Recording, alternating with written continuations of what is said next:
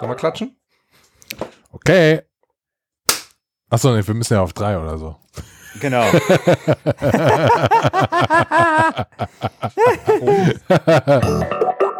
Immer was Neues ausprobieren, nie sich ausruhen. Wir sind die Madonna unter den deutschen Spiele-Podcasts. Ansonsten möchte ich ja noch betonen, dass es eine emotionale Achterbahn war und wirklich totale Schläge in die Magengrube. Und ansonsten wissen wir natürlich, dass, der, dass es das Citizen Kane der Computerspiele ist.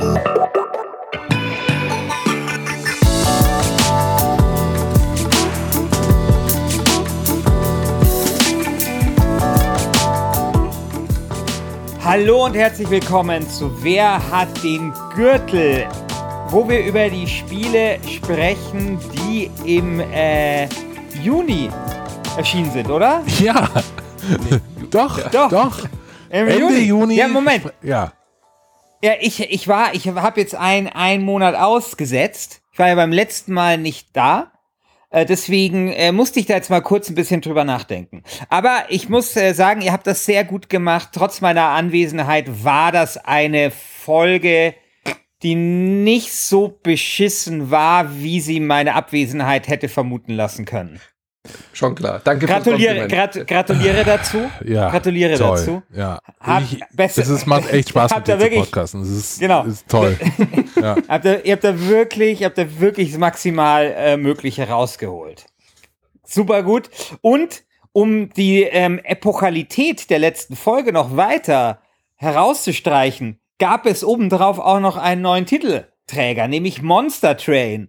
Ein Spiel, von dem ich noch nie gehört habe, hat äh, mit 30% Cloudpunk vom Thron gestoßen. Cloudpunk ja immerhin, wer hätte ja fast, hat, hat ist Cloudpunk hat zweimal gewonnen oder nur einmal? Einmal, oder? Frank hat nur einmal gewonnen, ja. Okay, alles klar. Also man merkt, ich muss, ich bin ein bisschen nachlässig, äh, was meine LGS-Pflichten angeht. Ich muss auf jeden Fall sofort Monster Train als neuen Titelträger in äh, Titel und Triumphe in unserem Wiki eintragen.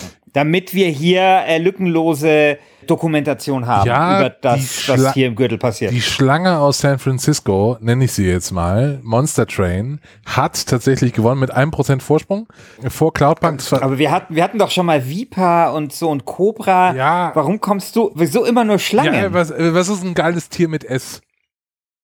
Seepferdchen. Nein, das ist kein geiles Tier. Bei dem Titel Monster. Natürlich ist Seepferdchen geiles Tier. Das Seeungeheuer. Seep, Seepferdchen ist äh, ein Zwitter. Da gibt's kein männlich und kein weiblich. Das ist ein sehr fortschrittliches, äh, interessantes Tier. Das ist, Nee, Und das verwechselst du. Bei den Seepferdchen tragen die Männer die Babys aus. Die, äh, so rum war das. Ja, wie, wie, wie, wie auch immer, auch das unterstütze ich. Ähm, und gut, wenn ihr, wenn ihr dieses äh, Signal an ähm, Fortschritt und Veränderung der Gesellschaft nicht mittragen wollt, äh, dann ist mir das recht, dann nennen wir das eben Schlange. Genau, Seelöwe. Der Seelöwe aus San Francisco würde auch gehen. Okay, der See, der Seelöwe, genau. Die Seeschlange, dann haben wir einen Kompromiss. die, See, die Seeschlange aus San Francisco. Ja. Also, Auf jeden Fall, die Seeschlange aus San Francisco hat gewonnen. Das war super knapp. Und lieber Ja. Christian, du kennst das Spiel zwar nicht, aber das Spiel kommt von Shiny Shoe Games und die haben unter anderem dein, deine Lieblingsspiele gemacht, nämlich Banner Saga. Die kommen von denen. Das ist dasselbe Studio. Herzlich willkommen zu LGS News. Wie mir gerade mehrere Quellen, darunter auch äh, Google.com bestätigt haben, ist Shiny Shoe nicht der Entwickler von Banner Saga. Shiny Shoe ist nicht der Entwickler von Banner Saga, sondern nur das Portierungsstudio. Eine Stellungnahme von Herrn Alt wird noch erwartet. Boah, und ich, Depp, hab für dieses mein kleine Pony-Kampfspiel gestimmt. Ja, Oh mein Gott. Ja, das wird sich jetzt Ja, ja. eh ändern. Das wird sich jetzt eh ändern, weil wir haben auch eine zweite Abstimmung gehabt, äh, ob man sehen soll, wer wofür abgestimmt hat oder nicht, weil das haben wir jetzt mal zwei Monate ausprobiert und ich sag mal so, es ist relativ eindeutig gewesen. Mit 47 Prozent 47 Prozent der Teilnehmerinnen haben gesagt, nein, voll scheiße, ich will sehen, wer abgestimmt hat und das machen wir jetzt auch wieder. So, weil wir Okay. beugen uns Nämlich. dem, dem, dem, dem, dem äh, Willen des Elektorats. Okay. Aber es war zumindest mal ein Experiment wert, ja. Ja. Ich fand es äh, sehr, sehr spannend Ich tatsächlich immer auch. Ja. Ich fand eh immer wichtig, äh, äh, rum zu experimentieren. Immer was Neues ausprobieren, nie sich ausruhen. Wir sind die Madonna unter den deutschen Podcast, äh, Spiele-Podcasts. Äh, In zehn Jahren sind wir Genau. mit einem äh, jungen Tänzer zusammen und schlafen im Sauerstoffzelt. Genau so sieht das aus. Aber kommen wir doch mal zu den heutigen Spielen hier.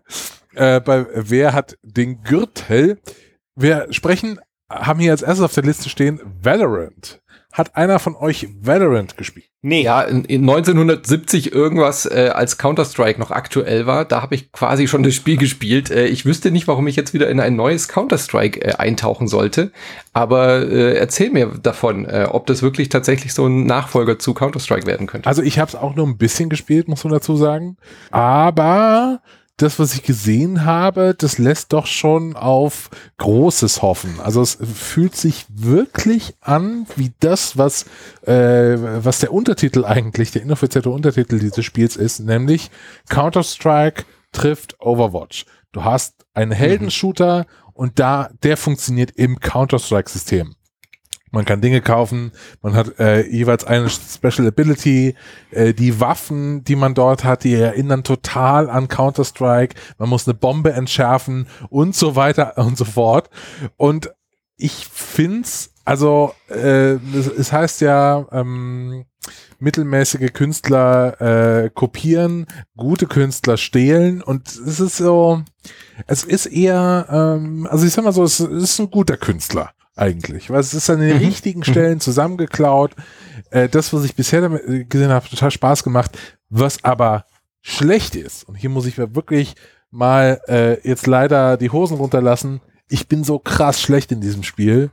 Ist ich werde ich werd alt, ich werde träge und eigentlich kann ich nur noch sowas spielen wie The Last of Us. Äh, da kommen wir später noch zu, ähm, wenn mir das nicht so brutal wäre. Aber eigentlich kann ich nur so Singleplayer-Sachen spielen, weil ich bin wirklich zu lahm inzwischen für dieses sehr, sehr schnelle Gameplay, was man eben auch im Valorant hat. Hm. Ja. Ja. Ja, und äh, aber Äh, Christian, du bist doch ein sehr erfahrener äh, Computerspieler. Kannst du das denn nicht ausgleichen mit, äh, mit deinem taktischen Verständnis? Bist du nicht der Schweinsteiger, der zwar graue St äh, Schläfen hat, aber im defensiven Mittelfeld einfach schon antizipieren kann aufgrund seiner langen Erfahrung, was da passiert? Also kannst du bist kannst du es nicht ausgleichen? Nee, ich kann, Deine, deine schlechter werdenden Reflexe und deine zunehmende Trägheit. Nee, ich kann es nicht ausgleichen. Äh, also ich kann es in anderen Spielen ausgleichen, zum Beispiel sowas wie ein Battlefield oder so, äh, wo ich Ja. die Karte irgendwann relativ gut lesen kann. So Battlefield-Maps, ich habe sehr, sehr viel Battlefield 3 oder 4 gespielt zum Beispiel. Die kann ich sehr, sehr, die kann ich einfach auswendig, da weiß ich, was passiert.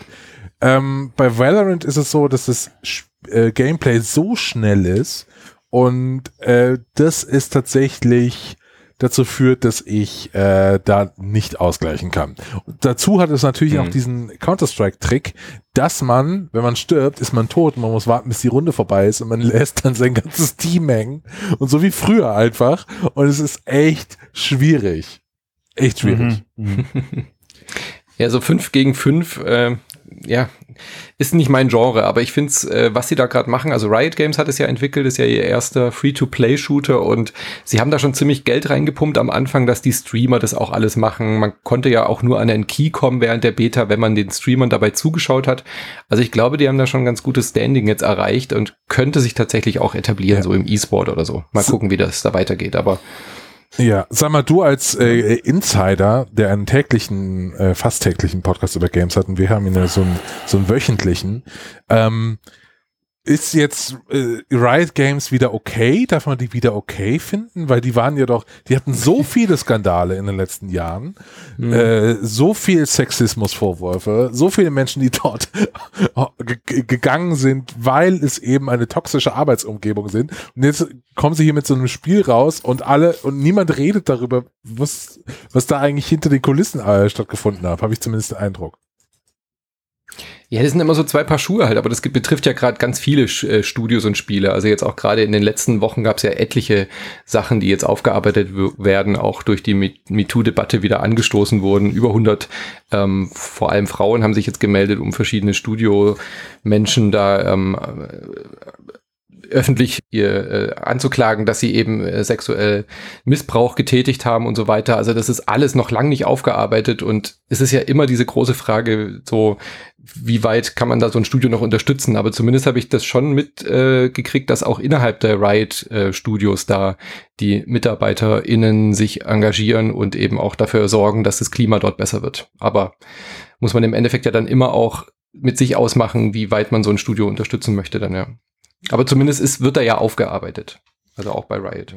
Also ich kann nur sagen, von mir bekommen sie für dieses Free-to-Play, Free-to-Play-Spiel keinen Cent. Keinen Cent gebe ich dieser Firma. okay. Ja, von mir auch nicht. Weil ich weiß mich so krass wenig interessiert, aber auch. Mein Gott, also ich meine, äh, brauchen wir jetzt wirklich noch einen Multiplayer-Shooter mehr auf dieser hm. Welt? Also pff, ich fand es halt erstaunt, also in, in, in irgendeiner GameStar stand halt drin, das sei schon der nächste Hit und das sei irgendwie total vorprogrammiert und so. Äh, jetzt ist man sich, so was ich gehört habe, doch nicht mehr so ganz sicher, oder? Ja. Also irgendwie, ähm, solche vor drei Wochen auch in der GameStar auf GameStar.de stand, Valorant lässt euch selbst nach Release kalt. Was sind die Gründe? Fragezeichen. Keine hm. Ahnung. Also ich, äh, äh es gibt halt also halt so viele Free-to-Play-Shooter. Ja, ja eben. Also mich interessiert es halt einfach, halt also mich interessiert einfach null und nicht nur, weil ich natürlich schlecht bin darin. Ja, also das ist ja, ja. also ich kann sowas gar nicht äh, spielen, ist mir irgendwie auch viel zu dumm. Aber ich weiß nicht, ich, es erinnert mich so ein, ein bisschen an diese Zeit, die, an diese World of Warcraft Zeit, wo jeder mhm. meinte, ein MMORPG auf den Markt ähm, schmeißen zu müssen aber ganz ehrlich, eins reicht dir halt. so. Ja. Eins reicht.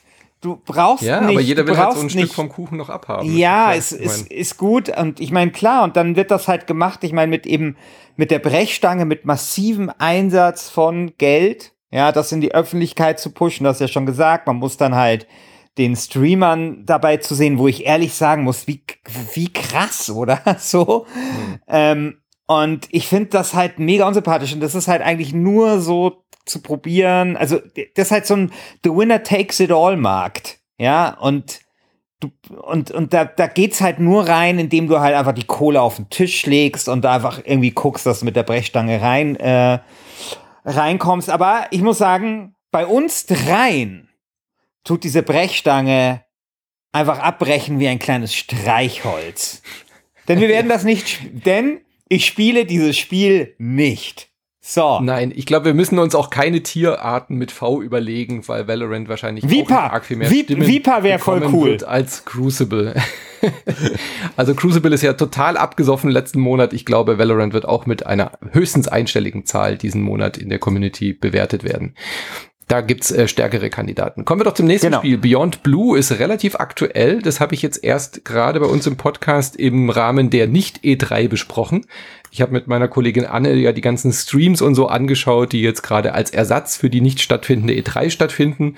Und da wurde ein Spiel gezeigt mit so einer wunderschönen Unterwasserwelt. Äh, man spielt so eine Taucherin, so eine Forscherin, die so eine Unterwasserstation hat und dann eben Tiere scannt. Also so ein ganz friedliches Spiel. Beyond Blue ist eben, wie gesagt, dieser Ozean und dann schwimmt man darin rum und das ist jetzt tatsächlich auch schon dann direkt erschienen diesen Monat. Ich kenne jetzt nur die Trailer und die Vorschauen und es sah sehr entspannt aus. Also wenn man sowas Meditatives möchte, bisschen Natur ähm, äh, erleben möchte. Die Tiere sind dann auch alle in Zusammenarbeit mit irgendwelchen Meeresforschern und Biologen und so gemacht.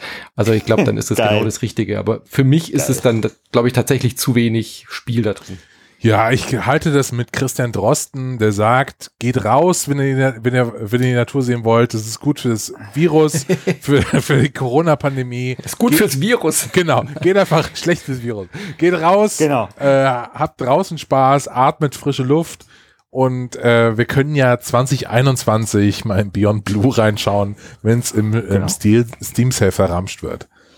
Genau, ich ja. halte ich mit Christian Alt, der sagt, geht raus, springt einfach in den nächsten Ozean, äh, tut euch die Taucherbrille aufsetzen und taucht mit den Tieren am Meeresgrund.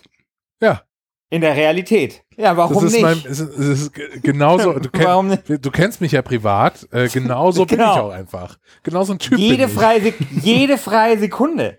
Also es ist wirklich, es ist schwierig, den, äh, den Alt ohne Taucherbrille Ja. Äh, zu, zu sitzen und ohne so, so, so der, immer wenn ich den sehe, ist der von oben bis unten nass, steht in seinem Neoprenanzug vor mir, Ja. Taucherbrille, so. Ich restauriere auch Ja. gerade so einen alten VW Bulli und äh, mache da so Hashtag Vanlife, um äh, Genau. mit einfach Nordsee. ihr, ihr könnt euch nicht vorstellen, was auf seinem Instagram-Account jeden Tag. Ne. Na gut. Okay, Ich musste also. aber an äh, George Costanza denken von Seinfeld, der immer ähm, angegeben hat, er sei Meeresbiologe und aber nie was damit zu tun hatte. Also wenn ihr nicht so leben wollt wie Christian Alt, äh, dann könnt ihr, glaube ich, das schon in Erwägung ziehen, das mal auszuprobieren. Es hat gute Kritiken bekommen und ich, äh, Mai, also ich, ich finde das, äh, also ich finde es nicht uninteressant und ich, und das ist für mich ein Lob, weil ich ja sehr oft sowas uninteressant finde. Ja. ja. Also so Spiele, die beruhigend sind und so und in der Natur und so, ja. Die, da da sage ich halt sehr oft, ja, kann man machen, ist aber halt auch wirklich sehr oft langweilig. Das ist so meine, Mei- meine Meinung. Aber das trotzdem finde ich es interessant und sympathisch und äh, why not? Ja.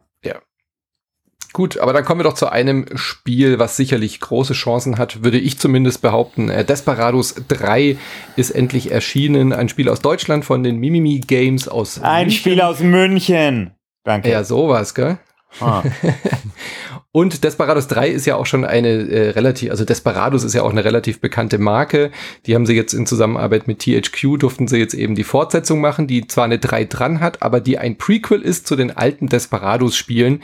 Und äh, wir drei sind ja alle in dieser äh, Altersklasse, dass wir die Originale noch gespielt haben. Und von daher, habt ihr euch drauf gefreut? Habt ihr da mal reingeschaut? Nö. es tut mir total leid. Es tut mir total leid. Also, ähm, ich habe damals Kommandos gespielt. Ich habe damals ähm, auch das erste Desperados gespielt. Das kam ja, glaube ich, das war ja auch so, so, so, so ein Joe Wood-Ding. Ähm, und äh, fand das, glaube ich, okay. Äh, aber irgendwie, ich habe neulich versucht, Shadow Tactics zu spielen und ich habe also große Sympathien für dieses Spiel. Ich habe unglaubliche Sympathien für Mimimi Productions. Ich bin da echt immer, also wenn ich mir die, die, also anschaue, was die machen, dann bin ich immer so, das ist total falsch, aber ich bin da immer so ein bisschen so stolz, weil ich so denke, ach guck Mhm. mal, das sind diese Deutschen und die machen jetzt sowas und es wird international gefeiert. Das ist ein bisschen so wie bei, bei Anno. Äh, ich finde es total cool, was sie machen, aber ich bin in Shadow Tactics nicht wirklich reingekommen. Ich äh, mag so Knobeleien, glaube ich, auch nicht mehr. Äh, und ge- deswegen werde ich mir Desperados 3 auch nicht ansehen. Irgendwie ist es, ich weiß inzwischen, ich bin jetzt über 30, ich, ich weiß inzwischen, was mir gefällt und was mir nicht gefällt. Und ich glaube, Desperados 3, da spiele ich lieber was anderes. Es ist, es ist einfach so, auch wenn es mir total leid tut für, äh, ja, für die Welt, egal. Also mir Ja, mir dein geht's da tatsächlich, äh, mir geht's da tatsächlich mit dem Alt. Ähm, What? Mir fehlt, ja, ja, mir fehlt, mir fehlt auch. Ich dachte die wenigstens du, Christian, weißt du? Ich dachte nee, wenigstens mir, auf dich ist ja, nee, mir fehlt da auch die Geduld. Ähm, aber es ist, also ich wünsche dem Spiel jeden erdenklichen Erfolg. Man kann sich nicht vorstellen, wie nett die Mimimi-Leute sind. Und es ist irre, was die für gute Spiele machen. Und es ist, glaube ich, so das Traumprojekt. Also ich glaube, die ganze Karriere von denen läuft. Die haben auch Shadow Tactics damals gemacht, wollten, glaube ich, aber eigentlich ein Desperados machen, weil sie das so krass geliebt haben in ihrer Jugend. Und dann ist das jetzt quasi die ganze Karriere von denen läuft auf diesen Moment jetzt zu, dass sie wirklich Desperados 3 machen und also jetzt rausbringen. Und das ist schon toll und das gönne ich denen von Herzen. Und ich muss auch sagen, es gab ja damals diese, diesen Skandal auf dem äh, Deutschen Computerspielpreis, als sie irgendeinen äh, Preis nicht angenommen geil. haben. Für Shadow Tactics. Das war Ja. geil und ich muss auch sagen, die sind so krass im Recht gewesen. Und es ist mir ein, es ist mir ein absolutes Rätsel. Also, wie oft haben wir das in Deutschland, dass du nicht nur Nummer eins bist, äh, also ein 10 von 10 bei, bei Steam hast oder so ein Kritikerliebling hast, sondern auch noch ein kommerzieller Erfolg. Ja, mhm. also, das, also diese Kombination ist ja so irre. Die haben ja damals The Delic, die ja auch wieder auf dem Zahnfleisch daherkriechen, haben die ja damals mehr oder weniger, glaube ich, gerettet durch das Spiel, weil das war halt dann so ein Lucky Punch und hat sich halt gut verkauft. Und das muss er sich mal vorstellen. Du hast irgend so ein Spiel, das so 90er-Wertungen abgreift und du hast ein Spiel, das auch noch kommerziell erfolgreich ist und dann kriegt das nicht den Preis als bestes deutsches Spiel, sondern ich weiß es hm. gar nicht, was es damals bekommen hat, dieses äh, so ein bisschen Minecraft-ähnliche oh Gott, ja. Portal, Portal Knight. Oh Gott, ja. Portal ja, ja, ja. Was sicherlich okay, also sicherlich okay ist. Ja. ja, also wo ich, wo ich, ich meine, ich war damals ähm, ja noch Mitglied der Jury, also ich war nicht in der Hauptjury, also ich habe diese Entscheidung nicht mitgefällt. Aber da muss ich wirklich sagen, es ist mir bis heute ein Rätsel. Also wie, das ist so, ja, keine Ahnung, also mir fällt dazu nichts ein. Du hast so, weiß nicht, das Boot äh, und bester deutscher Film wird aber in demselben Jahr zwei Ohrküken oder sowas. Mhm, weißt du? Mhm. Also es ist so einfach völlig unbegreiflich, unbegreiflich. Ja. Und ähm, ja. mein Gott, also ich kann die Reaktion von denen damals total nachvollziehen. Das sind wirklich gute Jungs, die wirklich viel können. Und da arbeiten auch Frauen, aber ja. ja, ja. So, Sehr naja, gut. Sorry, das war jetzt halt ein bisschen, weil ich habe halt tatsächlich nur mit den Jungs zu tun gehabt bisher. Ja, ja, Von der Firma sind die drei, die ich kenne. Klar, aber die Jungs und Mädels machen einfach extrem gute Arbeit. Aber, aber jetzt lass doch mal über das Spiel Studio. Reden. So. Und ich glaube, dass deswegen Desperados ein fantastisches Spiel ist, das ich nicht spielen werde. Also ich habe ich hab sehr intensiv gespielt jetzt diesen Monat auch. Ich muss dazu sagen, ich bin jetzt auch relativ eng mit den Mimimi Games geworden, weil ich die seit 2018 begleite mit dem Podcast. Also wir haben so eine Podcast-Doku-Serie auch gemacht, wo ich alle paar Monate mal dann zu denen bin und habe äh, wirklich so versucht mal einzufangen, wie Spieleentwicklung in Deutschland funktioniert und habe eben alle Ach. Stellen da abgeklopft, vom Level-Design bis zu Text Texture Artists, über das Motion Capture haben wir gesprochen. Also wenn ihr euch dafür interessiert, dann äh, schaut mal bei Insert Moin vorbei. Deswegen bin ich da vielleicht auch ein bisschen biased, aber ich mag das Genre auch total gerne. Also Shadow Tactics habe ich schon sehr, sehr, sehr gut gefunden und Desperados 3 ist tatsächlich nochmal eine, eine Schippe besser geworden. Also sie haben halt alle diese ganze Erfahrung, die sie von Shadow Tactics hatten, für dieses Echtzeit-Taktik-Genre, was sie ja quasi eigenhändig lebendig wiederbelebt haben. Das gab es ja nicht mehr. Also so Spiele wie ja. XCOM haben ja dann sich ja. selbst auch wieder neu erfunden, aber Mimimi Games hat dieses Genre zurückgebracht und äh, außer ihnen macht's ja auch eigentlich keiner so wirklich und von daher ähm, das muss man ihnen schon hoch anrechnen, dass sie das geschafft haben. Und jetzt mit Desperados 3, da gebe ich dir recht, hat man so das Gefühl, jetzt sind sie da auch angekommen. Ja, jetzt sind sie etabliert. Shadow Tactics war super und das ist jetzt noch ein Ticken besser geworden. Also richtig, richtig gutes Spiel, wenn man auch nur ein bisschen was mit diesem Echtzeit-Taktik anfangen kann und diesen Stress auch abhalten kann, was du sagst, äh, Christian das muss man schon mögen, da dieses Knobelige. Wie kriege ich das jetzt hin, dass ich diese Wache äh, töte, während ich da hinten noch den Stein loslöse mit der anderen Wache, gleichzeitig aber auch noch das irgendwie das Pferd aufscheuche, dass da noch jemand abgelenkt ist, damit der Sichtkegel in die andere Richtung guckt, damit ich da in den Busch huschen kann und so, ja. Das ist schon eher eine Rätselaufgabe als ein Actionspiel. Aber wenn man daran Spaß hat, es ist großartig inszeniert. Sie haben mit Motion Capture gearbeitet. Sie haben diese ganze Western, Spaghetti-Western-Atmosphäre super eingefangen und richtig, richtig gutes Spiel geworden. Echt, echt ähm, sehr empfehlenswert. Also ich glaube auch, dass das mit die größten Chancen hat, diesen Monat den, den Titel zu holen. Gucken Verdient. wir mal. Ja, gucken wir. Wenn Sie nicht ablehnen, dann. wir müssen dann mal fragen, ob Sie ja, überhaupt Das wäre geil. Ja, das das wäre das wär geil. Ja. Nee, aber ich meine, das Wahlverfahren bei Last Game Standing, da, da sind die Wahlen immer sicher. Da passiert das nicht. äh, da, bei Last Game Standing ist ja diesbezüglich eine absolute Bank. Ja. ja. Disintegration wird ihnen, glaube ich, nicht gefährlich werden, ist äh, tatsächlich aber auch vom, von der Prämisse her ein ganz interessantes Spiel, weil es bringt auch so ein Genre wieder zurück, was es eigentlich nicht mehr gab. Also äh, Shooter und äh, Echtzeitstrategie in einem. Das gab es ja mal ja. so in den 90ern, 2000ern, gab es da mal so ein paar Versuche, die alle auch kläglich gescheitert sind. Und das, was ich bis jetzt von Disintegration gesehen habe, sie haben es probiert, aber so richtig geschafft haben sie es, glaube ich, auch nicht. Also ein Revival wird uns da, glaube ich, auch diesmal wieder nicht blühen. Ja, ich fand halt so bei Disintegration so geil, dass man diesen Schwebegleiter hat. Und dann mhm. habe ich nur Schlechtes über dieses Spiel gelesen. Ich will's, ich werde es aber trotzdem, glaube ich, irgendwann spielen, weil ich in diesen Schwebegleiter einsteigen will und wissen will, wie das so funktioniert. Und bin sehr, sehr gespannt ja. eigentlich. Aber es tut, hat mir sehr, sehr wehgetan, da, dass da so schlechte Kritiken kamen. Ja, leider. Was ist, ja. was ist, ein, was ist denn ein Schwebegleiter? Das ist so, also das ist, naja. ja, das ist so ein First-Person-Shooter. Ja. Du hast aber nur so ein, es ist wie so ein fliegender Schlitten, auf dem du eigentlich bist. Und du also kein Wingsuit nee. und auch kein Gleiter, äh, sondern schwebt. Es also ist ja, so, wie, so, wie, das Ding aus Destiny oder Star Wars, ja, diese Schwebegleiter, wo aber sie durch den kann Wald pesen. Also stell dir vor, du hast so ein Ach, sowas ist das. Ja. Ach ja, geil. Du hast, ah ja, geil. als hättest du so eine Drohne, weißt du, wie so eine vier mhm. Rotoren Drohne, du kannst dich aber draufsetzen und kannst dann so irgendwie mhm. 20 Meter über dem äh, Schlachtfeld schweben und von oben auch schießen und dann aber auch wieder runter und äh, so First Person äh, äh, shooten, wie der Fachmann mhm. sagt. Mhm.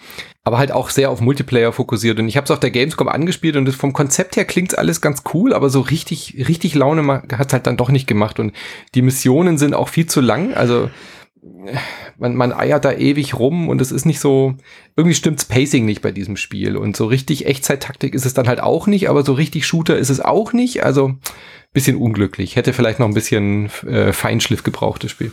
Mhm. Ja, ja. super schade. Und was ich auch schade finde, es sieht halt einfach aus wie ein Destiny-Klon. Also ich meine, das ist nicht die Art von Spiel, aber es sieht halt original aus wie Destiny. Also die Typen mit der Maske, diese Schwebegleiter, so diese, diese leicht entfernte Zukunftsästhetik, äh, weißt du? Also ja. wenn es jetzt ein DLC oder neuer Spielmodus für Destiny wäre, hätte mich das auch nicht gewundert, wenn man jetzt nur so den Trailer sieht. Ja, dieser, dieser eine Hauptcharakter mit diesem seinem Robo-Helm, der sieht einfach ja. genauso aus wie dieser Robo-Typ aus Destiny. Das stimmt. Ja. ja. Kommen wir zum nächsten. Ja. Griftlands. Mhm. Keine Ahnung, was das ist. Ja, das ist das, der 800. Slay Spire-Klon, oder? Ach ja. Ja, aber von Clay Entertainment, also von, von keinem unbekannten Studio. Okay. Was machen ja. die? Äh, hat sehr, sehr gute Wertungen. Eben, eben. Also es ist von Clay, das ist schon mal positiv. Es hat äußerst positive Kritiken bekommen. Es ist auch so vom Setting her was, was mich interessieren würde. Es ist halt, wie du schon gesagt hast, wieder mal ein Deckbuilding-Game, auch wieder so ein Roguelite-Geschichte, ähm, aber zumindest mal mit einem erfrischenderen Setting als äh, Slay the Spire. Und ich meine, Monster Train hat es letztes Mal auch geschafft, obwohl es eigentlich auch nur eins, ein neues Slay the Spire ist mit ein paar neuen Ideen. Von daher glaube ich, dass Griftlands hier auch in diesem Monat in der Liste einfach drin sein muss, weil das, glaube ich, so ja. das, das Lieblingsgenre der Community geworden ist. Diese Karte. Es sieht halt auch 8000 Mal geiler aus als äh, Slay the ja. Spire. Also es ist halt einfach, es wirkt auf mich wie ein einfach ein sehr, sehr gutes, sehr gepolischtes äh, Kartendeck-Spiel. Ja. Und, ja, und ich meine, Clay Entertainment, ich meine, äh, Star, äh, Don't Starve haben die gemacht, ne? Ja. Oder mhm, so. Genau. Ja. ja, also die wissen schon auch, was sie tun. Ne? Absolut. Ja. Übrigens, äh, im Juni ist Slay the Spire für iOS rausgekommen. Vor zwei Wochen. Oh ja. Äh, es gibt es auf dem iPad und vielleicht mache ich nichts anderes mehr als Slay the Spire auf dem iPad zu spielen. ich habe das aus Selbstschutz mir erst gar nicht geholt auf dem iPhone oder auf dem iPad. Ich habe gedacht, nein, wenn ich das mache, dann ist, glaube ich, alles, dann hört alles auf. Äh, das das mache ich lieber nicht. Ich, bin, ich habe ja, was ja fürs iPad kommt, ist ja auch Divinity 2, What? oder? Mhm. Also, okay, ja. es kann jetzt, es kann sein, dass ich jetzt Scheiße erzähle. Das muss ich jetzt schnell googeln, weil das ist eine echt, das ist eine echt äh, steile Behauptung. Ja, doch, kommt aufs iPad, ja, doch. Doch. Ja. Ah, okay. Ja. Ja, krass. Weil das finde ich ja äh, sehr interessant. Also, äh, ich habe zwar jetzt kein iPad, aber weil das ist ja mal echt ein fettes Spiel. Ja, aber das, das wird jetzt immer iPad? öfter passieren. Interessant. Weil Apple, ja, ja, Apple hat ja jetzt, geht ja jetzt auch auf die ARM-Architektur. Äh, und wenn du da jetzt überhaupt noch Spiele für äh, macOS entwickeln willst, dann müssen die auf ARM-Chips laufen. Und wenn es eh dann schon mal läuft auf Mac, dann sind das äh, nicht mehr so, ist das nicht mehr so viel Arbeit, das dann auch noch auf äh, das iPad zu bringen. Ich glaube, das wird jetzt super interessant. Hm. Ähm, in, in, Zukunft, weil auch ganz viele iPad-Spiele jetzt dann auf dem Mac spielbar sind. Bald. Ja, und nativ. also die Genau. Ah. gibt dann keine unterschiedlichen Versionen mehr, sondern du kannst all- den kompletten App Store auf dem Mac dann starten. Ja. Wenn wir gerade bei Geil. alten Champions sind, vielleicht auch noch ein kleiner Einwurf. Jetzt hatten wir ja gerade schon Slay the Spire. Unser All-Time-Champion Disco Elysium wird jetzt auch verfilmt. Also die haben die, die Rechte gekauft, eine Serie draus zu machen. Und das ist ja auch sehr, sehr verlockend, oder? Also da habe ich ja auch richtig Auf jeden Bock Fall. drauf. Boah. Auf jeden Fall. ich sofort Auf gucken. jeden Fall. Ja. Also freut Und Christian mich Alt sehr. als Hauptrolle. als Grumpy Cop. Ja, ich wäre dabei. Also da wäre ich dabei. Dafür, dafür würde ich auch nach Finnland ziehen oder so. Keine Ahnung. Äh, Oder irgend- irgendwie Estland. äh, Stimmt, das ist ein estnisches Studio. Äh, Tallinn ist sowieso sehr, sehr, sehr schön. Mag's da. Ähm, egal. Kommen wir mal zum nächsten Spiel. Äh, nachdem wir jetzt über Griftlands und anderen Tralala gesprochen haben. Der Grund, warum ihr hier einschaltet. Der Grund, warum ihr überhaupt noch in Minute 30 oder so noch dabei seid. The Last of Us Part 2. Ich habe es nicht gespielt, aber Christian Schiffer und Manu haben es gespielt. Ja, vielleicht noch Yes. kurzer Einwurf. Das Spiel, auf das ihr wartet, also Golf on Mars, das besprechen wir dann nach The Last of Us 2. Aber jetzt erst noch mal kurz zu The Last of Us 2. Manu und ich, wir haben es beide durchgespielt. Manu, wie fandest du es? Es ist schwierig mit einem Satz zu sagen. Ich finde es großartig mit ein paar äh, diskussionswürdigen Schwächen, die aber immer im Spoilerbereich liegen. Aber ich Ja. finde es ein unfassbares äh, Spiel, was, was auf jeden Fall ein, ein, ja, was man erlebt haben sollte oder, oder erlebt haben muss, auf jeden Fall. Äh, ein, ein Schwanengesang auf die aktuelle Konsolengeneration, definitiv. Ja, das ist es auf jeden Fall. Also es ist äh, aus, aus meiner Sicht ein sehr besonderes Spiel, ein sehr, sehr, sehr extrem gutes Spiel. Ich bin mir aber nicht sicher, ob es ein Meisterwerk ist, ja. Ansonsten möchte ich ja noch betonen, dass es eine emotionale Achterbahn war und wirklich totale das muss- Schläge in die Magengrube. Und ansonsten wissen wir natürlich, dass es das nächste, dass es das Citizen Kane der Computerspiele ist. Ich stelle mir gerade vor, wie Sony äh, auf die Packung druckt. Ein sehr, sehr, sehr extrem gutes Spiel. genau. Ich glaube, ich habe ihm ja bei Schiffers Spielebude 8,7 gegeben. Damit bin ich sehr weit unten in, der, in dem äh, Allgemeinding. Ich würde, glaube ich, jetzt im Nachhinein auch noch mal ein bisschen, noch mal zwei oder drei Punkte drauflegen. Ähm, ich hatte den Test geschrieben, als ich tatsächlich noch nicht ganz durch war. Ähm, es ist ein Spiel, das von der Story, finde ich, wirklich außergewöhnlich ist, äh, das auch von, von den Figuren außergewöhnlich ist, das sehr klug, finde ich, auch erzählt, wobei man da über viele Dinge, die leider alle im Spoilerbereich liegen, tatsächlich nochmal diskutieren müsste. Also auch was sozusagen Logik angeht, auch was ähm, äh, bestimmte Nachvollziehbarkeit von, von Handlungen angeht. Das Spiel hat für mich so ein paar Stärken oder ein paar Dinge, die ich noch nie so erlebt habe. Also es wird ja viel diskutiert über diesen ganzen Diversity-Ansatz und so. Und in dem Zusammenhang, also will ich eigentlich nur so eine Szene hervorheben und das ist äh, gleich am Anfang und ich glaube, das darf man schon erwähnen, weil das ist so am Anfang, dass das, glaube ich, nur ein minimaler Spoiler ist.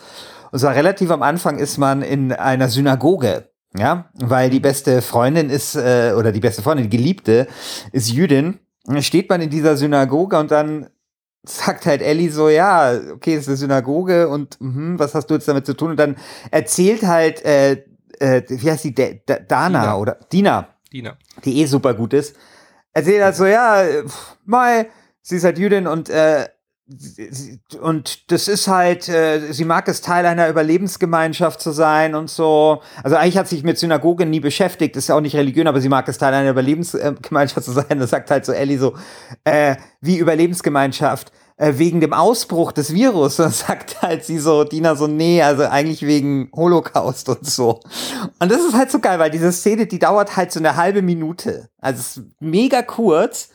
Und weißt du, so tausend Millionen schlu äh, äh, machen sich über Jahre Gedanken darüber, hey, wie können wir so ein Thema wie den Holocaust im Spiel wiederbringen, äh, unterbringen? Und wie können wir sowas machen? Vergangenheitsbewältigung und was weiß ich. Und dann kommt halt so The Last of Us 2 und macht so in dieser einen Szene mit so also weißt du, ohne dieses, hey, passt mal jetzt alle ganz genau auf, wir sagen jetzt was total Wichtiges zum Thema Holocaust, sondern auf so eine ganz natürliche, einfache Art, macht, sagt dieses Spiel was wirklich Interessantes und Wichtiges über den Holocaust und über jüdisches Leben und jüdische Sichtweisen aus, ja. Mhm. Auch, auch so aus dieser Sicht von Ellie, die das natürlich nicht wissen kann mit dem Holocaust, die sollte es, aber wo ja auch so ein bisschen gespiegelt ist, ähm, ja, eine Gesellschaft, wo ja die Leute aussterben, die de, den Holocaust beispielsweise selber schon noch erlebt haben und, und, mhm. und solche Dinge, ja. Und ich finde solche Sachen, ähm, also es wird viel darüber geredet, über so Diversity und meistens ist halt, halt meistens die Rede davon, dass da halt jetzt irgendwie natürlich Ellie äh, lesbisch ist und unterschiedliche Leute äh, mit ihren Hintergründen und, und so weiter vorkommen. Ähm, aber, aber es ist gar nicht, finde ich, jetzt nur die Frage von Repräsentation, sondern wie das eben gemacht wird. Und das finde ich, und ich finde, das ist halt so eine Szene, die das einfach so, so beispielhaft finde ich, in a nutshell zeigt und wie cool und wie, wie klug das dann auch passiert. Ja, und es sind gerade diese, diese Momente, die so, die, genau. wo, wo natürliche Dialoge entstehen, was halt genau. einfach nur Naughty Dog bis jetzt so hingekriegt hat. Also, dass, genau. dass Leute sich auch mal anschweigen, dass wirklich auch nur ja.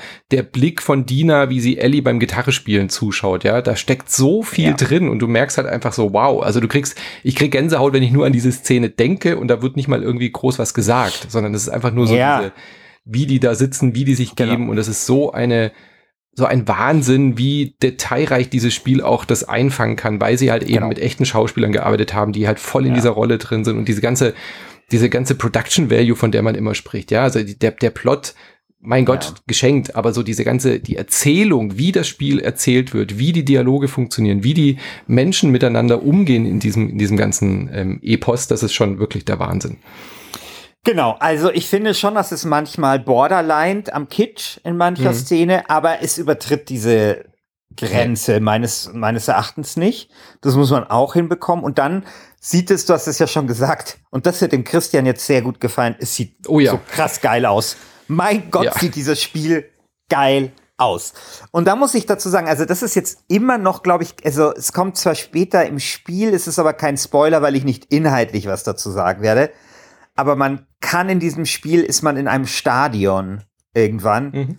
Ich habe noch nie so eine geile Location in einem Computerspiel ja. erlebt, wie dieses Stadion. Wirklich. So fantastisch. Ich ja. möchte, ich möchte, dass sich jemand hinsetzt und mir ein Aufbauspiel macht. ja. Um dieses Stadion herum. Ich möchte dieses Stadion managen in der Postapokalypse, bitte. Das ist ja. so es, geil. Es geht nicht um Sport, das, so viel kann man noch sagen, genau. Nee, genau, es geht nicht um Sport, aber das ist so geil, das ist so glaubwürdig. Da merkst du es richtig, mhm. da haben sich Leute Gedanken gemacht, wie muss, wie muss das eigentlich aussehen und wie, wie leben die Leute dann dort, ja, in diesem Stadion. Das ist ja. einfach wirklich, wirklich gut. So, so jetzt, jetzt habe ich aber eine Frage. Ich ja. habe eine Frage. Ja. So. Yes. Die Grafik ist geil. I get it. Okay. Aber ich, ich kann ja. nur sagen, ich, ich habe Sachen gesehen auf Twitter oder pff, wahrscheinlich auch im Games Magazin, wo Ellie sich von hinten an jemand ranschleicht und jemand so ein Messer in den Nacken sticht und es blutet überall. Und ich muss ehrlich sagen, der, der Gewaltgrad, den ich dort nur in diesen drei Sekunden gesehen habe, ich weiß nicht, ob ich den ein ganzes Spiel aushalte. Und ich überlege mir wirklich, dieses Spiel nicht zu spielen, weil es mir zu ja, brutal mei. aussieht. Mein Gott, wenn du die Hitze in der Küche nicht aushältst, dann darfst du nicht kochen, lieber Christian. Ja, aber geht das denn nicht anders? Ich, äh, kann ich denn nicht eine total emotionale Szene haben, wo jemand über den Holocaust spricht äh, nebenbei? Geht das denn nicht hm. in einem Spiel, wo man normal mit Gewalt umgeht? Mu ja, das ist, ja, ich, ich finde, das ist normal. Also ich muss sagen, ich. Das ist normal. Ich hab, wir, das nein, jetzt, lass mich ausreden. Also, ich, ich kenne die Kritik. Viele Menschen, denen ich sehr vertraue, die ich sehr schätze, bringen diese, haben diese Kritik äh, vorgebracht. Ich muss sagen, ich habe mit der Gewalt überhaupt gar kein Problem. Für mich ist es eine ästhetische Frage. Manche haben damit ein Problem, manche nicht. Wir sind hier in der Postapokalypse. Sorry, das ist kein Ponyhof hier. Wir sind hier nicht bei, bei der rhythmischen Sportgymnastik. Da wird halt auch mal Leuten von hinten in den Hals gestochen. Ja, so. Mal, mal ist die Untertreibung Ja, des Jahres. Genau, dann kommen wir zum Problem. Moment. Ja. Ich finde, ich finde, der Christian hat ja nur jetzt erstmal grundsätzlich die Gewaltdarstellung Mhm. äh, kritisiert, ja. Die würde ich jetzt gar nicht kritisieren. Das ist für mich eine Geschmackssache. Und ich finde, sie passt zu der Welt, die einfach eine sehr brutale Welt ist und kontrastiert natürlich dann auch wiederum mit den Szenen, die du ja auch so gut fandest, ähm, äh, Manu. Also ich finde, das, das macht schon Sinn. Meine Kritik ist ne, eigentlich eine andere, aber die vielleicht mit dem zu tun hat, was du sagst. Oder was auch zum Beispiel Christian Hubert ähm, in seinem, in, so einem, in dem Zeitartikel geschrieben hat. Ähm, nämlich, es wird, es schleift sich natürlich sehr schnell ab. Ja, es wird unglaublich repetitiv. Ich konnte, ich hatte am Ende einfach keinen Bock mehr, den 200., den 300., den 500. Typen in den Hals zu, zu stechen von hinten. Und ähm, das, das Spiel bemüht sich redlich, äh, da irgendwie Abwechslung reinzubringen, aber irgendwie scheitert es für mich da trotzdem oft. Und genau dieses Ding, weißt du, wenn du, wenn du halt drei, 300 Mal jemanden von hinten in den, in den Hals gestochen hast, sorry, das, also ich muss sagen, ich habe mich dann gelangweilt und dann tut natürlich dann auch dieses Gewaltding, also was quasi eingesetzt wird als, als Effekt, natürlich an irgendeinem so Punkt sich ins genaue Gegenteil dann auch verkehren. Und wird dann banal und das ist natürlich ein Problem. Das passiert dir natürlich nicht, wenn die Gewalt von vornherein nicht so krass ist, weil dann ist die Fallhöhe, die du mit, äh, die du da herstellst, einfach auch nicht so groß, ja. Und das ist das, woran meines, also wie, wieso ich ihm halt keine 93 oder 97, was es da als irgendwie alles gibt, geben kann. Weil man muss sagen, leider, leider, leider, leider, leider ist The Last of Us 2 ein Spiel. Ja. Und ähm, es ist, man muss dazu sagen, es ist nicht leider ein Spiel, weil es muss ein Spiel sein. Also es ist nicht so, dass man sagen kann, hey, dieses Spiel, dieses, das Ganze hätte jetzt als Film genauso gut funktioniert. Überhaupt nicht. Also es Mhm, ist ein nee, Spiel und es muss, genau, es muss ein Spiel sein, aber es ist trotzdem auf der anderen Seite traurig, weil alles, was Spiel ist daran, fand ich okay, aber nicht herausragend. Und dann, ich habe mich dabei ertappt, wie ich nur noch weiter gespielt habe, damit äh, ich weiß, wie es weitergeht. Ja, nur Ja, deswegen. ne- Und zwar, und zwar nicht jetzt Achterbahnfahrt und äh, Dings in die Magengrube Naja. und ich, oh, ich muss den, ich konnte, wie, man es überliest, oh, ich war kurz davor, den Controller wegzulegen. Ich war immer nur kurz davor, den Controller wegzulegen, weil ich mich einfach gelangweilt habe. Ja, und dann konnte ich den Controller nicht weglegen, weil ich wissen wollte, wie es weitergeht. Und ein Meisterwerk wäre es für mich dann gewesen, wenn das nicht der Fall gewesen wäre. Ne? Ja. Also, ja. Ja, ich will nur eine Sache ergänzen. Also dieser Gewaltgrad optisch, den fand ich auch total passend. Aber er, was Christian gesagt hat, gebe ich ihm völlig recht. Es sind einfach zu viele Tote, Ja. Die Ja. man da äh, hinterlässt. Ja. Also diese Blutspur, die man hinterlässt, ist einfach zu hoch. Ja. Ähm, wenn das Spiel 10, 15 Stunden kürzer gewesen wäre und eben diese Gewalt auch eingesetzt hätte, diese Brutalität ist wirklich ja auch sinnvoll, die zu sehen, weil es ist halt auch Teil der Erzählung, was Ja. Gewalt äh, und Rache und so bedeutet für, für, für den Menschen und Ja. wie, wie, wie damit umgegangen wird. Es gehört ja dazu, aber es, es, sie, sie schneiden sich halt quasi selber oder sie stellen sich selber ein Bein in ihrer eigenen Erzählung, weil du halt immer noch, weil sie selber keine Antwort finden auf die Frage, gibt's denn was anderes als Gewalt? Und das ist so ein bisschen Ja, das Dilemma daran. Aber da machst doch, also ich, keine Ahnung, ich meine, man ist ja immer auch der schlaubig Schlumpf, wenn man dann hier vom Sofa aus denen sagt, wie sie es machen sollen. Aber ähm, also ich fand, ich fand's natürlich fast skurril, dass da am Anfang in so einer Szene äh, Dina und und ähm, Ellie so durch die durch durch den Wald reiten und so ein bisschen darüber reflektieren, wann sie den ersten Menschen umgebracht haben, ja. Und, äh, und so weiter. Und das ist dann nur so an den Anfang gesetzt und du merkst so, okay, das machen die jetzt mal so rein, damit irgendwo dabei ist, dass sie mal drüber nachgedacht haben, dass es vielleicht nicht cool ist, Leute umzubringen. und dann verliert das natürlich total, weil, weil, weil das dann einfach tausende Menschen sind oder hunderte, äh, die man dann umbringt. Und ich verstehe nicht so ganz, ich meine, weißt du, die haben ja diese, die haben ja eh diese Zombies in dieser Welt. eben. Na, Genau. dann lass doch, dann lass doch einfach mal drei Viertel Menschen weniger umbringen und stattdessen ein paar andere Zombie-Variationen reinbringen. Ne, weil, also, das verstehe ich nicht. Also, du hast doch eigentlich in dieser Welt die Möglichkeit, da zu sagen, weil es wird dann auch ein bisschen unrealistisch, weil du schaust dann, wie leben die? Also du bist ja, äh, also du, du, du kriegst ja dann auch mit und, und dann merkst halt, okay, du hast mindestens so viele Leute von denen umgebracht, wie jetzt hier überhaupt sind und sowas, ja. Und das, mhm.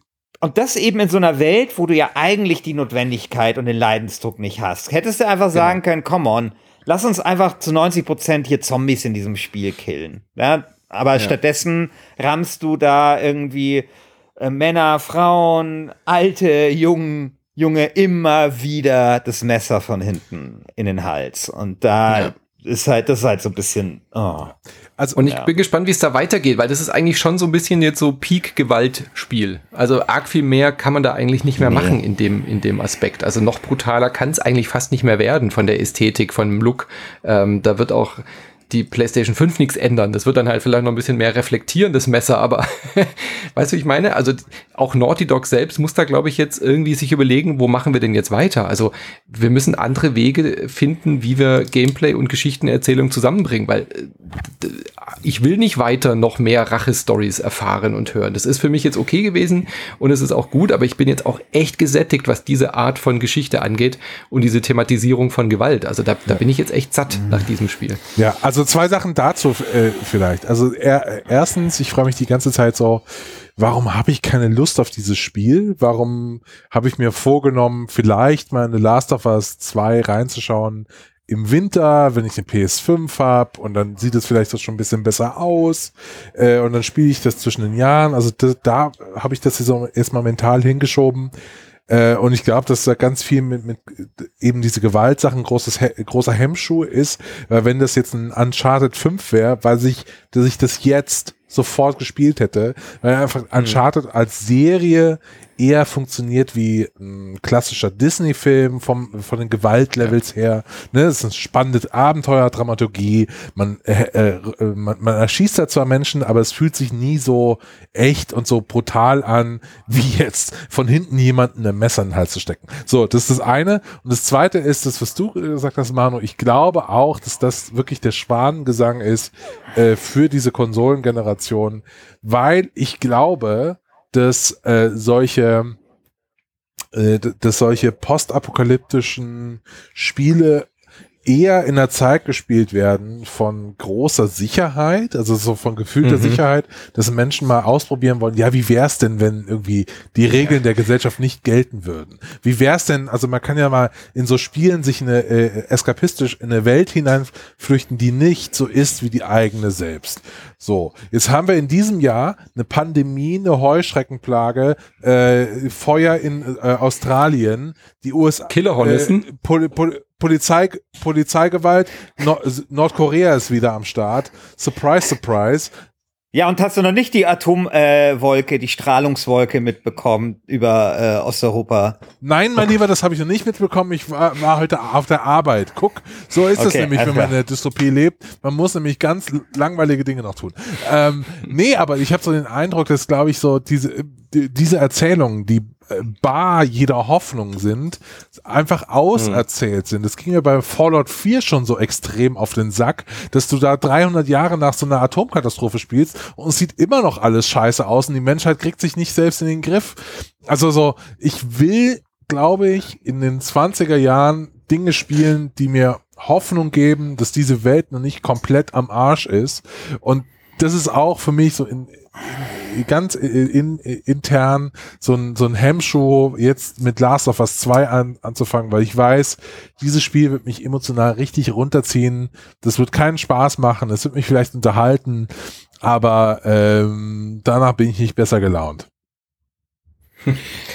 Ja, und es ist, also ich meine, da geht's wahrscheinlich auch nur mir so, aber ähm, ich, ich, ich finde auch irgendwie dieses, dieses Genre der der, der Action-Adventures ein bisschen mehr könnte da vielleicht auch passieren. Also dieses, hey, wie komme ich in dieses Gebäude rein? Ich, ich, ich ertrag das nicht mehr so sehr. Hm. Wo geht's, wo geht's lang? Diese Wo geht's lang Spiele. Äh, wirklich, ja, es ist so. Also ja, ich weiß genau, so, was du meinst. Es ist immer so, das Pacing ist zwar echt gut in diesem Spiel und es, äh, Ja. die geben sich wirklich Mühe, Abwechslung. Und dann mal balanciert man da, dann gibt's da wieder irgendwie Ja, klar, so. Da aber ist ja wirklich trotzdem. Abwechslung Und drin, aber im Endeffekt macht man immer das Gleiche Ja. über 20 Stunden lang. Gen genau, und das sind halt alles Sachen, die habe ich schon mal gemacht. Und es ist so, also keine Ahnung, ich bin jetzt da ungerecht, glaube ich, auch ein Stück weit, aber mich, ich fand, finde es ein bisschen langweilig. Und, äh, und dann muss ich auch sagen, aber das ist jetzt auch, da bin ich auch ungerecht, das ist auch nur mein Problem. Ich fand es auch wirklich zu lang. Also ich Ja. fand es irgendwie, also ähm, ja, also ich Es hätte, es hätte ruhig 10 Stunden kürzer sein können. Das hätte auch nicht auf, je, auf, auf so. jeden Fall. Auf jeden Fall. Ja. Also man hatte schon, manchmal hatte man, hatte ich schon das Gefühl, da ziehen sie es jetzt ein bisschen in die Länge, Leute. Mhm. Ja. Ja, dann wollen wir doch diesen Podcast nicht länger in die, äh, äh, in die Länge ziehen. Und kommt, genau, kommt lassen wir zum Highlight kommen. Zum Highlight. Und zwar Golf on Mars. So, wie findet ihr das? Also, Bestimmt super. also ich, also ich, ich möchte ja mal bei Last Game Standing wirklich die Folge, äh, die Staffel machen oder vielleicht eine Bonusfolge, bestes Sportspielgenre. Und bei mir wäre Minigolf ganz weit vorne und Golf aber gleich dahinter. Ich finde Golf geil als Computerspiel und ich glaube Oh ja. deswegen, also ich, ich weiß nicht warum, ich, ich seitdem ich Computerspiele spiele, liebe ich Golfspiele. Ich habe auf allen Konsolen, auf dem Smartphone, auf meinem 286er immer irgendein Golfspiel gespielt. Und deswegen äh, glaube ich, dass wir es hier mit äh, möglicherweise mit einem absoluten äh, Titelkandidaten zu tun haben. Habt ihr Desert Golfing denn gespielt vor ein paar Jahren? Nein. Nein. Okay, Desert Nee, Golfing war ein, ähm, ich sag mal, das Wort, das viel überstrapazierte Wort Kult, äh, trifft es da schon ganz gut. Nee, Desert Golfing war so ein kleiner Kult-Indie-Titel. Äh, 2014 kam auf iOS und Android raus. Äh, kommt von äh, Justin Smith äh, und so ein kleiner Indie-Entwickler. Und es ist ein prozedural generiertes Golfspiel. Das war das. Ja, klar. Ja, Logisch. genau. Man hat eigentlich nur so eine, äh, nur so eine gelbe Oberfläche im blauen Himmel Mhm. und einen Ball, den man rum, äh, den man rumschießt. Und jetzt kommt's. Jetzt kommt Golf, äh, Golf on Mars raus. Der zweite Teil, der lang erwartete zweite Teil, und das ist natürlich viel besser, weil der Himmel ist nicht mehr blau jetzt, sondern grün ungefähr und der, der Boden ist rot. So, weil Mars. Ja, geil. So, zack. Das ist Und schwer, spielt genommen- Schwerkraft eine Rolle dann? Ja, ja, ja, klar. Äh, Schwerkraft spielt eine Rolle. Es ist gar nicht so einfach. Aber es sind wieder prozedural generierte Golf-Levels, Golf, Golflöcher. Äh, und es Mhm. macht wirklich, wirklich viel Spaß. Ich äh, spiele nichts anderes mehr als Golf on Mars seit ein paar Tagen. iOS, Android, Steam. Genau. Sehr. Kostet drei Euro. Werde ich mir anschauen. Es lohnt sich, wenn ihr mal wieder auf den Bus wartet, äh, 2021 oder so, wenn mal wieder Bus, wenn ihr wieder öffentliche fahrt, genau. dann äh, holt euch doch Golf on Mars. Es macht wirklich, wirklich viel Spaß. Ich bin ein großer Fan. Ich, ich weiß aber nicht, ob es an. What the Golf, also meine, mein, mein Golfgelüste sind mit What the Golf ja tatsächlich sehr, äh, und Golf Story tatsächlich sehr gut bedient worden. Ähm, zwei fantastische Spiele und ich weiß nicht, ob, ob ich da mit so einem ganz, ganz simplen Golf wieder glücklich werde. Ja, also ich habe ja auch beide gespielt. Äh, What the Golf fand ich auch cool. Ist Ähm, fantastisch. aber es war, mir- war mir dann ein bisschen zu abgefahren an manchen Ecken. Aber jetzt hier äh, Golf on Mars ist einfach so sehr, sehr simplistisch. Einfach nur Golf. Ein, weißt du, so ein Ball, ein Hm. Schläger Ein und Loch. ein Loch. So. So, that's it. So, mehr brauchst du nicht. Also was Trump in der Krise kann, können wir schon lange. Ja, es du. ist wie Punk und What the Golf ist eher so Jazz. ja. das stimmt. Ja. Aber äh, Golfgelüste ist, ist, ist auf jeden Fall die beste At- Alliteration äh, dieser Folge. Golfgelüste. Golfgelüste. Sehr schön. Ja, Gut, dann sind wir durch mit den Spielen im Juni, die im Juni erschienen sind, die euch zur Wahl stehen. Natürlich wie immer in einem fantastischen Voting zusammengestellt im Forum von Last Game Standing, hier bei unserem Kooperationsformat. Das äh, Voting findet aber ausschließlich bei euch im Forum statt. Und ich bin sehr gespannt, ob sich der Titelverteidiger Champion aktuelle Champion Monster Train halten können wird gegen so Schwergewichte wie Desperados 3 und The Last of Us Part 2. Nee. Ähm, never ever. Ich glaube never nicht, ever. Ich glaube nicht. Aber die Community ist ja immer für eine Überraschung gut. Ach, Monster Train, das kann das schon holen. Also, äh, das ist ein unterschätztes Kleinod. Ähm, und da geht schon was. Wahrscheinlich wird es Griftlands am Ende, weil wir das alle nicht auf dem Plan hatten. Ja. kann gut sein. Genau. Ihr könnt abstimmen bei forum.lastgamestanding.de äh, und wenn ihr das nicht macht, dann unterstützt doch bitte den Manu. Den kann man, dem kann man Geld geben und dann kann man auch mehr Manu hören. Das ist wie so ein, wie so ein ja. Automat, wo man so Manu rausziehen kann. Also wirft man so. Da wirft man Geld ein und dann fange ich an zu reden. Genau.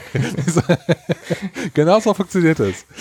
Ähm, Wie dieser Fortune-Teller. Ich sitze auch den ganzen Tag in so einem Glaskasten und wenn jemand eine Münze reinwirft, dann fange ich einfach an zu podcasten. Ja. Nein, aber ernster Hinweis, äh, wenn ihr euch ja. äh, das Bild stelle ich mir jetzt vor, ja. Ähm, wir hatten einen sehr ausführlichen Last of Us 2 Podcast, einmal spoilerfrei und einmal eben auch einen kompletten Spoilercast, wo ich mit äh, Matthias Kreinbrink eingeladen habe und wir reden eine Stunde lang wirklich über jede kleinste äh, Wendung und äh, äh, Charakterentwicklung in diesem Spiel. Also wenn euch das interessiert, dann schaut doch da mal vorbei. Vielen lieben Dank. Ja, und wir machen einfach oh. weiter mit unserer Staffel Bestes Strategiespiel.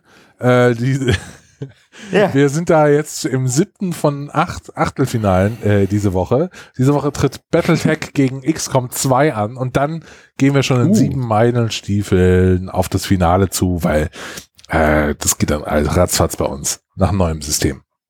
Könnt ihr gerne rein. Sehr gut. Und und Christian Schiffer, wenn äh, mal die besten, das beste Golfspiel äh, ansteht, melde ich mich schon mal an als äh, Gastbeitrag. Oh, sehr gerne, sehr gerne. Dann freue ich mich auf den nächsten Monat äh, mit euch wieder zu podcasten und wünsche euch noch einen wunderschönen Tag.